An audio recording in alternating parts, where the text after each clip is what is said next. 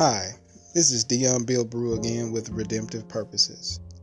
I know that everyone at this time is so concerned about the coronavirus, and I know that it is affecting many people emotionally, uh, mentally, financially, socially.